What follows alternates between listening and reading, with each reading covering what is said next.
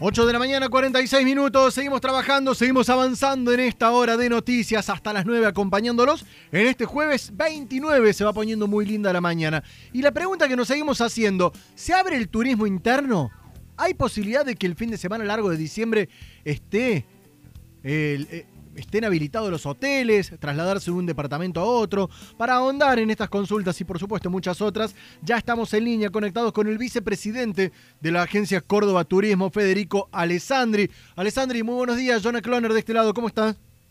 Hola, Jonah, el gusto de, charlar con ustedes. Todo muy bien. Igualmente. Bueno, ¿Se viene el turismo interno? ¿Se habilita antes de ese, eh, en el mes de noviembre, en los primeros días de diciembre?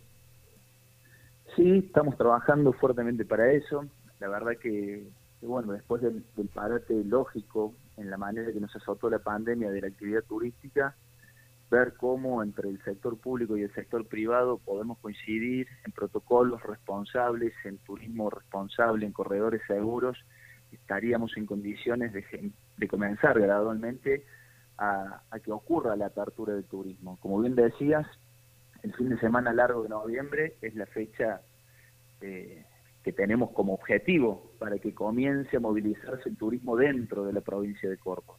Esa fecha serviría, Jonah, te lo aclaro, para que quien tiene eh, casas de fin de semana, segunda casa en los valles serranos, eh, lo que antes conocíamos como casa de veraneo, pero que bueno, se usa en cualquier momento del año, esa segunda propiedad, puedan movilizarse y aprovechar esa infraestructura que tiene. O sea, Esta sería la primera apertura del turismo. Para noviembre. exactamente, para el fin de largo de noviembre, que sería la fecha del 20 de noviembre, aprovechando ese fin de largo con el Día de la Soberanía Nacional. Bien. A 10 días de esto, estaríamos hablando del primero de diciembre, ya sí estaríamos en condiciones, trabajando, como dije al principio, responsablemente, de que ocurra la apertura de los alojamientos. Hoy es lo único que está eh, parado en materia turística, ¿no? O sea, hoy funciona la gastronomía, funcionan algunos esquemas recreativos, algunas actividades de turismo alternativo, pero todavía el alojamiento está cerrado. Nosotros estimamos que a partir del primero de diciembre, hablando solamente del turismo provincial, que se movilicen solamente cordobeses y cordobesas, ocurra la apertura de los alojamientos, esto es hoteles, cabañas y distintos complejos. ¿Han, hecho un relevamiento de cuántos, eh, de cuántos alojamientos en estas categorías que mencionaste quedan en pie, de cuántos había pre-pandemia y de cuántos hay ahora? La verdad que, a ver, ¿qué ocurre, Jonas? ¿Por qué es difícil la, la, estadística?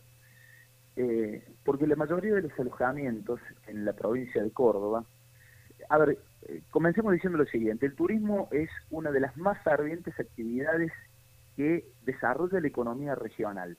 ¿Qué quiero decir con esto? Que la, mayoría de los alojamientos, de hoteles, de complejos de cabañas, están en manos de sus propios dueños. Eh, generalmente la filosofía de la construcción del turismo tiene que ver con el abuelo que invirtió, los padres que siguieron y hoy los nietos que de alguna manera están llevando adelante esa actividad. Por lo tanto, eh, no, no se han cerrado tantos complejos eh, y han soportado esta crisis porque, bueno, son sus propios dueños quienes emprenden y quienes llevan adelante la actividad. Muy distinto, Zona, con esto, a ver, eh, quiero que se entienda de la manera que lo estoy planteando y que es solo a título, a título personal. Muy distinto a lo gastronómico, donde lo gastronómico generalmente se desarrolla en locales alquilados, con una posición o ubicación expectable, generalmente son en grandes avenidas, en grandes galerías comerciales, o sea, generalmente en la gastronomía ocurren alquileres. en el sector eh, alojamiento no digo que sea así, pero la mayoría está llevado adelante por sus propios dueños. O sea, pero con empleados que, llevan siete meses sin laburar y, mucho movimiento. Bueno, sin duda, lo, lo único es que hubo, bueno, ciertas medidas que no fueron soluciones de fondo, pero fueron paliativos, como fue el ATP, que bueno, en algunos casos pudo soportar en la mayoría.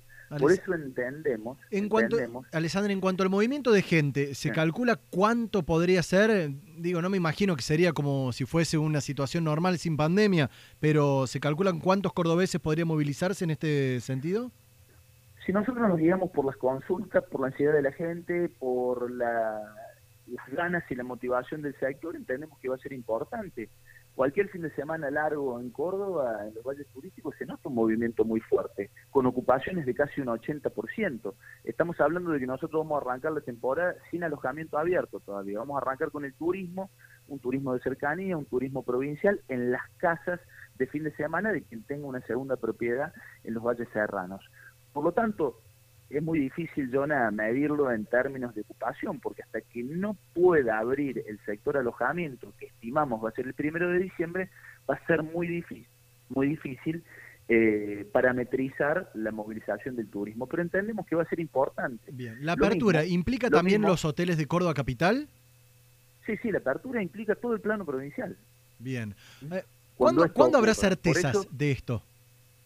No, no, estamos trabajando fuertemente para que la fecha sea el 20. Ya tuvimos el día martes el comienzo de la mesa de acción turística. Le pongo un comienzo, le pusimos comienzo del gobierno provincial como para decir ya estamos a las puertas de que ocurra la apertura del turismo, porque en realidad desde el primer día del aislamiento venimos trabajando venimos conteniendo al sector privado, a cada emprendedor, a cada emprendedora de la actividad, venimos trabajando con los intendentes y los jefes comunales y los legisladores de los valles serranos y turísticos. ¿Cómo toman estas medidas, estas medidas que plantearon desde Calamuchita los trabajadores de la salud con la apertura del turismo?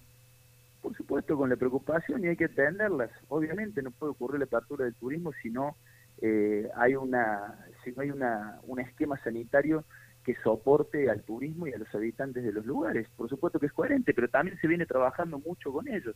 Antes de todo esto hemos tenido, no solo en el Valle de Calamuchita, en los distintos departamentos del interior, reuniones permanentes con los jefes de los hospitales regionales. Sabemos que estamos en un momento complejo, Joana, pero así nosotros queremos llevar tranquilidad a quien vive en cualquier lugar de la provincia de Córdoba, que es habitante de nuestra provincia, esté tranquilo, que lo vamos a cuidar y por supuesto también necesitamos buscar el equilibrio para que quien invirtió en la actividad turística, quien vive, quien depende y quien genera trabajo a partir de la actividad, que encontremos el equilibrio para que podamos convivir. Ojalá que, así sea. seguro y lo que necesitan vivir de turismo, que puedan practicar la actividad. Ojalá que así sea, que ya a partir del fin de semana largo de noviembre tengamos la reapertura de la actividad turística. Federico Alessandri, vicepresidente de la agencia Córdoba Turismo, aquí en Hora de Noticias.